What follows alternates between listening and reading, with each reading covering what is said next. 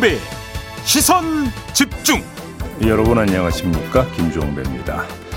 경찰이 어제 이재명 더불어민주당 대표 습격 사건은 개인의 극단적인 신념 때문에 벌어진 사건으로 결론을 내렸습니다.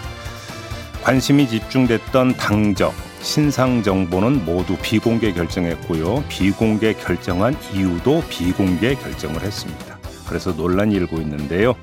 잠시 후 경찰청 인권위원을 지냈던 김원규 변호사와 이 문제 짚어보겠습니다. 마약 투약 혐의로 수사를 받다 숨진 배우 고 이성균 씨 사건에 대해 봉준호 감독 등 문화예술인들이 내일 기자회견을 열고 진상규명을 촉구할 예정이라고 하는데요. 경찰의 망신주기식 수사에 대한 문제의식 때문이겠죠. 2부에서 마약 사건 전문 안준형 변호사와 이 문제 짚어보도록 하겠습니다. 1월 11일 목요일 김종배의 시선 집중 광고 듣고 시작합니다.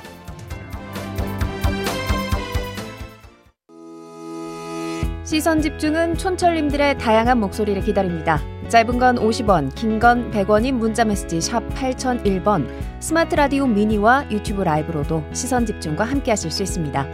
믿고 듣는 진품 시사 김종배의 시선 집중.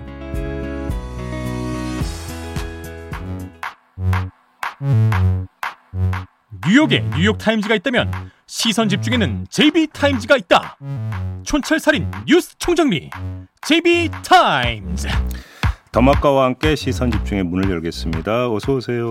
네, 안녕하세요. 더마카입니다. 오늘도 삐딱선 정신에 입각해서 주요 뉴스 챙겨 드리겠습니다. 김 캡틴님, 오랜만에 인사드립니다. 미니로만 만나다가 방학이라 유튜브로 만납니다. 라고 해주셨는데, 네.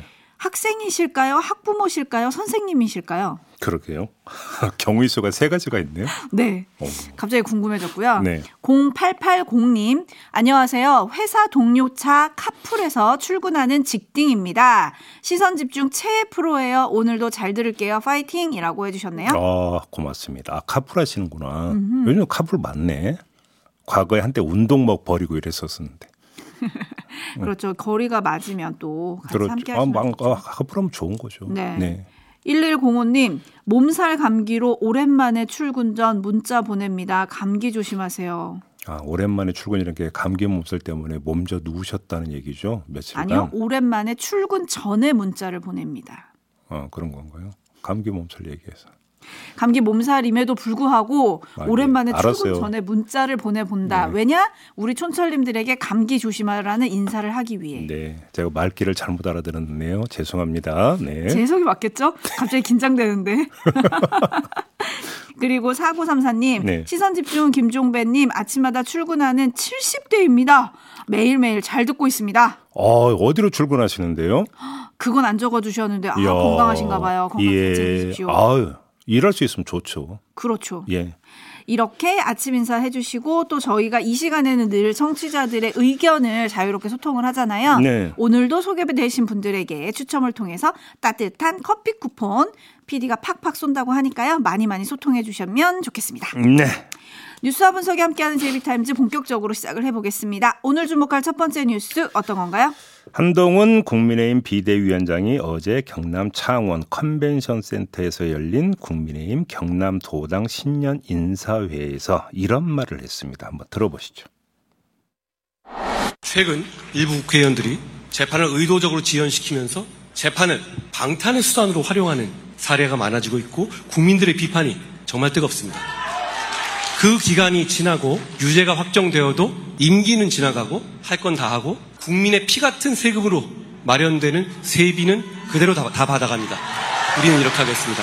재판 중인 국회의원이 금고형 이상의 형이 확정되는 경우 늘어진 재판 기간 동안에 세비를 전액 반납하도록 할 겁니다.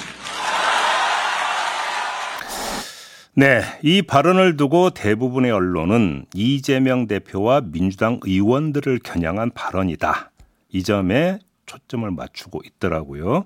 근데 저희는 각을 한번 틀어보겠습니다. 이 발언의 내용이 번지수를 제대로 짚은 것이냐 한번 이걸 짚어보겠습니다. 오, 번지수가 틀립니까? 자, 두 가지로 나눠서 말씀을 드리겠는데요. 첫 번째, 고의적인 재판 지연 없다고 말할 수 없습니다. 그럼에도 불구하고 해법이 제가 볼 때는 잘못되지 않았느냐 이런 말씀을 드리는 건데요. 저울에 올려놓고 한번 재봅시다.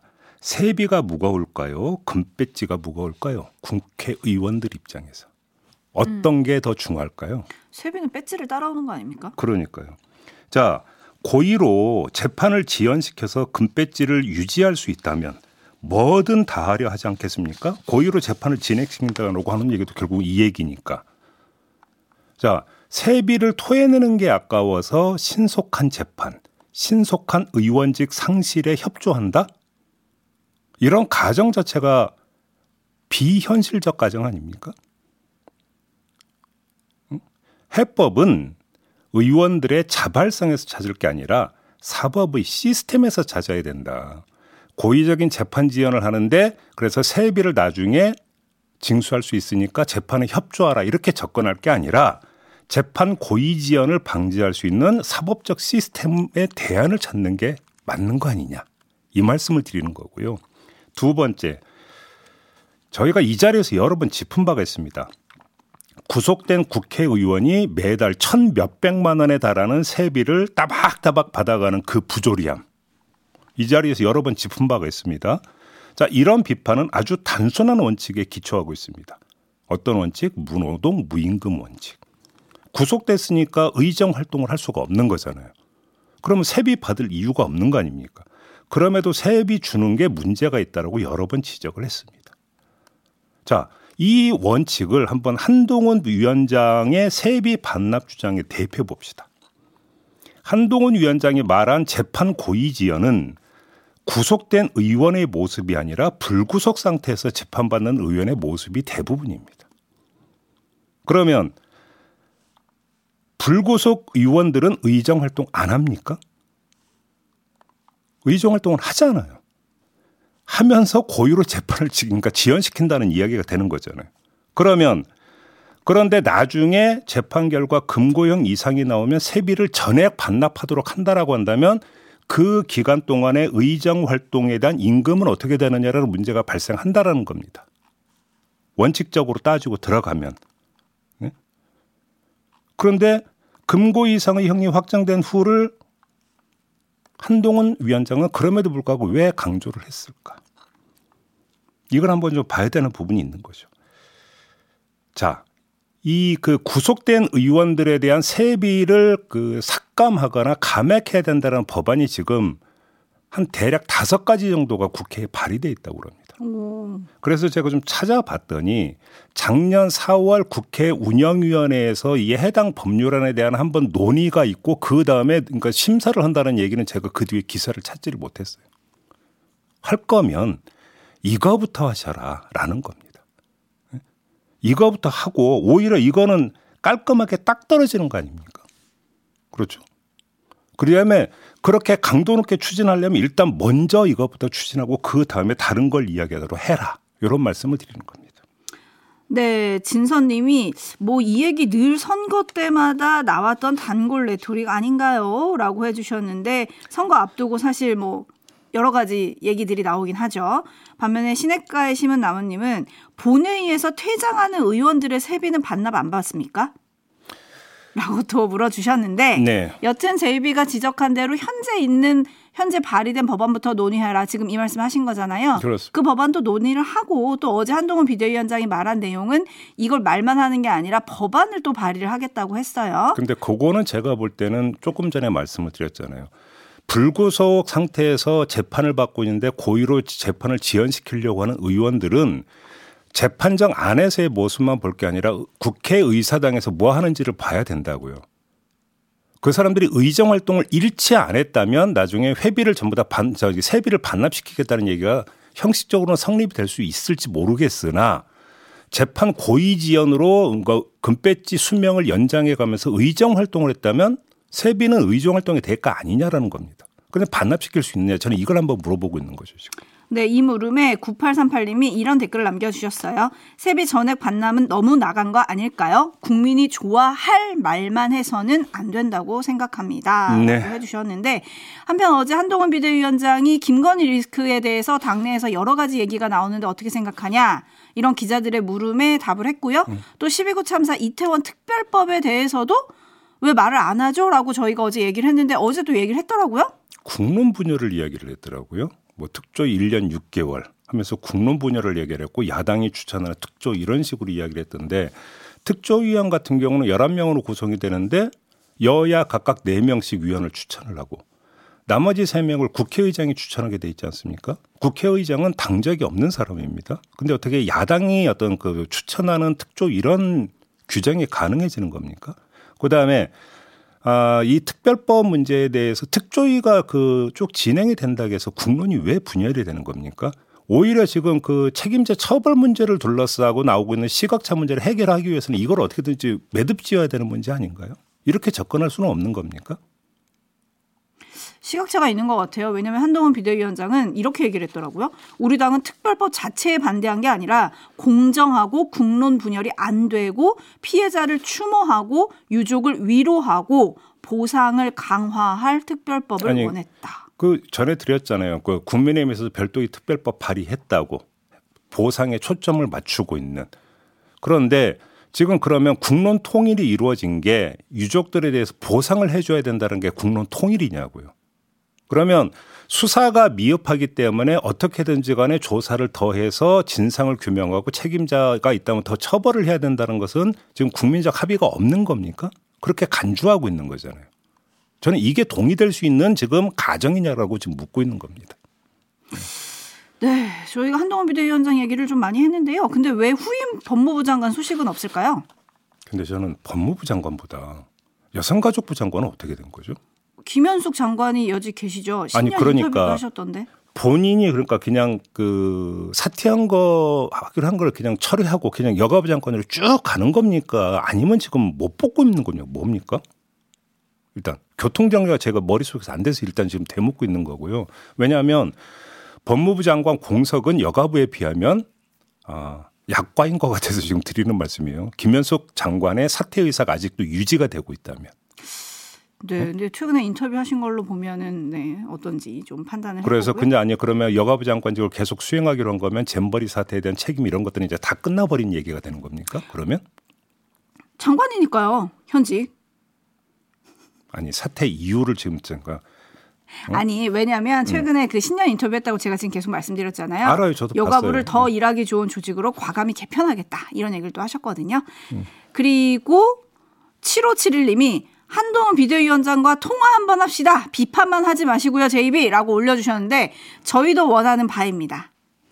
인터뷰 요청을 다시 한번 네. 더 가열차게 넣어보겠습니다. 계속 노- 전화는 드리고 있거든요. 노파심 삼아서 한 말씀만 드리면 저희가 마음만 먹어서 그냥 전화해서 출연해 주시면 모든 분들이 지금 줄 서 있다가 네 하고 출연하는 게 아니라는 이런 점은 분명히 말씀을 드리겠습니다. 인터뷰 요청은 계속 넣고 있습니다. 네, 저희도 좀 그런. 방송 환경에서 한번 일해보고 싶은 소망은 갖고 있습니다. 네. 저희도 인터뷰를 강력하게 원하고 있습니다. 제이비타임즈 다음 주목할 뉴스는 어떤 건가요? 더불어민주당이 어제 현역 의원 평가를 마무리하고 하위 20%에 속한 의원들에게 전화를 걸어서 그 결과를 통보했다라는 한 언론사 보도가 있었어요. 하지만 민주당은 공지를 돌려서 이 보도는 사실이 아니라고 부인했습니다. 그러면서 평가 결과는 공청관리위원회로 위첩될 예정이라고 밝혔는데 공청관리위원회는 내일 첫 번째 회의를 연다고 합니다. 이 자리에서 추후 일정을 결정할 예정이라고 하는데 하위 20% 평가 결과를 해당 의원에게 통보할지도 의결할 계획이라고 해요.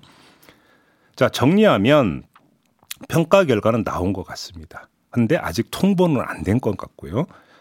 하지만 조만간 통보할 가능성은 농후하다. 이렇게 일단 정리를 하면 될 것 같습니다. 참고로 어 4년 전 그러니까 21대 총선 때는 1월 말 설날 연휴가 있었는데 이 설날 연휴 끝나고 통보를 했다고 합니다. 자, 아무튼 하위 20% 들면 경선에서 최대 30%의 득표수 아, 이 인가 깎이게 되는 거거든요. 그 대상이 되기 때문에 사실상 출마가 어려워진다. 이렇게 이야기가 될 수 있는데 바로 이 점이 중요한 것이죠. 왜요? 당 공천을 받을 가능성이 없다고 판단한 의원들은 두 부류로 나뉘게 될 겁니다. 알아서 아, 그래 인정 나 그만할게라고 퇴장하는 부류가 있을 것이고 안 돼. 나는 어떻게든지 금배지 이어가야 돼. 해서 살아남으려고 하는 부류가 있을 거라는 겁니다. 시선 집중 대상은 바로 후자인데요. 자, 살아남으려고 하는 그 의원들의 선택지가 뭐가 되겠습니까? 탈당 후에 신당에 합류해서 출마하는 것. 사실상 이거밖에 없다고 봐야 되겠죠.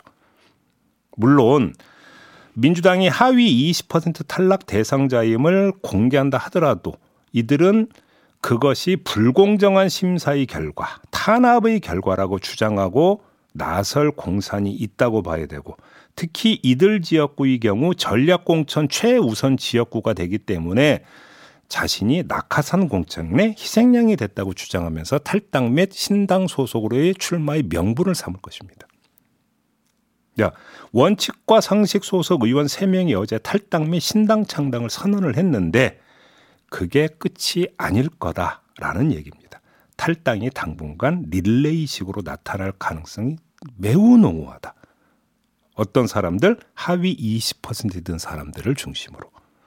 그리고 이런 현상은 민주당에서만 나타날 게 아니라 국민의힘에서도 똑같이 나타날 것이다. 다만 다른 점은 어느 당이 먼저 전열을 정비하고 마느냐. 이게 관전 포인트일 뿐이다. 이런 말씀까지 드리겠습니다. 네, 나라사랑님이 신당이 이들을 다 받아줄까요? 라고 물어주셨는데, 네. 이준석 전 대표가 이 자리에서 그런 얘기 했잖아요. 이삭이라면 무조건 주어야 한다.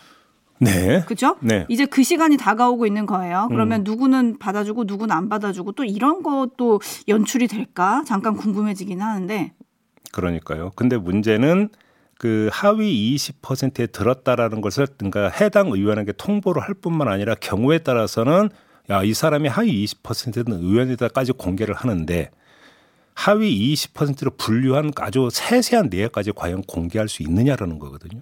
그게 공개된 사례가 있나요? 그게 공개가 안 되면 해당 의원은 어떻게 주장을 하겠느냐. 제가 아, 성적이 안 좋아서 하위 20%인 게 아니라 아, 탄압을 받아서 주류가 아니어서 내지 다른 이유 등등을 막댈거 아닙니까? 그게 탈당의 명분으로 아마 앞세울 거다. 이런 이야기를 드리는 겁니다. 네, 원칙과 상식 멤버 4명 중에 윤영찬 의원이 이탈을 해서 어제 좀 주목을 받았는데요. 그 이유가 뭐냐를 두고 여러 말이 나옵니다. 일단 뭐 가장 많이 나왔던 보도는 그 도전장을 내밀었던 현근택 변호사. 지금 뭐 성희롱성 논란 때문에 윤리감찰단 조사 대상에 올랐고 바로 이 점을 고려해서 어, 탈당 대열에서 이탈한 거 아니냐. 이 보도가 어제 줄을 이뤘었거든요. 근데 지금 다른 부분이 지금 이야기가 나오고 있습니다. 그 과거 청와대에서 같이 근무했던 민주당 의원들이 아주 집요하게 설득을 했다. 특히 임종석 전 청와대 비서실장이 아, 윤영찬 의원하고 통화를 했는데 이게 주요했다. 이런 지금 보도가 나오고 있어요. 그 바로 그저께 전날 밤에 통화를 해서 아주 만류를 했다라는 겁니다. 탈당을. 여기에다가 윤건영 고민정 의원 등도 뜯어 말렸다라고 하는데 임종석 전 실장이 어제 페이스북에 이런 내용의 글을 올렸습니다. 윤영찬을 모르는 사람들은 얼마나 많은 사람이 함께 통음하면서 함께 술을 마시면서 그를 붙들었는지를 짐작하지 못할 것이다. 요런 글을 올렸다고 하더라고요. 이것도 잔류의 한 이유 있을 수 있다. 이 점을 좀 함께 봐야 될 것 같습니다. 네, 오늘은 이낙연 전 대표의 탈당 기자회견이 예고가 돼 있는 날인데요. 네. 여기도 시선 집중하겠습니다. 네. 제이비타임즈 다음 주목할 뉴스는 어떤 건가요? 윤석열 대통령이 킬러 문항을 상토하면서 교육 카르텔 척결을 외친 바 있지 않습니까? 네. 그 뒤에 교육부가 뭐 몇몇 사례를 재반하기도 했는데 하지만 한 교수가 몸통은 따로 있었다라는 요지의 주장을 했습니다. 양정호 성균관대 교육학과 교수가 아, 사교육 카르텔 실태를 조사해서 그 결과를 발표를 했는데 예를 들어 드리겠습니다. 교육부 장관을 지낸 사람이 2015년 초중등 대상 교육업체 청담 러닝 지금은 크레버스로 이름을 바꿨다고 하는데요. 여기에 사외이사로 취업을 했다가 2018년 임기 만료된 적이 있었고 교육과학기술부 초대 학교교육 지원 본부장을 지낸 사람은 2022년부터 사교육 업체인 비상교육 감사를 맡았다. 이런 거고요. 더 주목할 점은 그 다음인데 정부 공직자 윤리위원회 재산 등록 사항에 따르면 본인이나 가족 등을 통해서 사교육 주식을 보유한 것으로 나타난 전현직 고위 공무원이 모두 27명이었다고 합니다. 오호. 이들 소속 기관을 보면 대통령실, 과학기술정보통신부, 국방부, 대검찰청, 한국은행 등등이었다고 하는데 이들 가운데 일부는 윤석열 대통령이 사교육 카르텔 척결을 주문하기 이전에 주식을 처분하기도 했다라는 거고 대통령실에 있었던 사람 전현직해서 모두 4명에 달한다. 이렇게 지금 발표를 한 겁니다. 등장 밑이 어둡군요. 그렇습니다.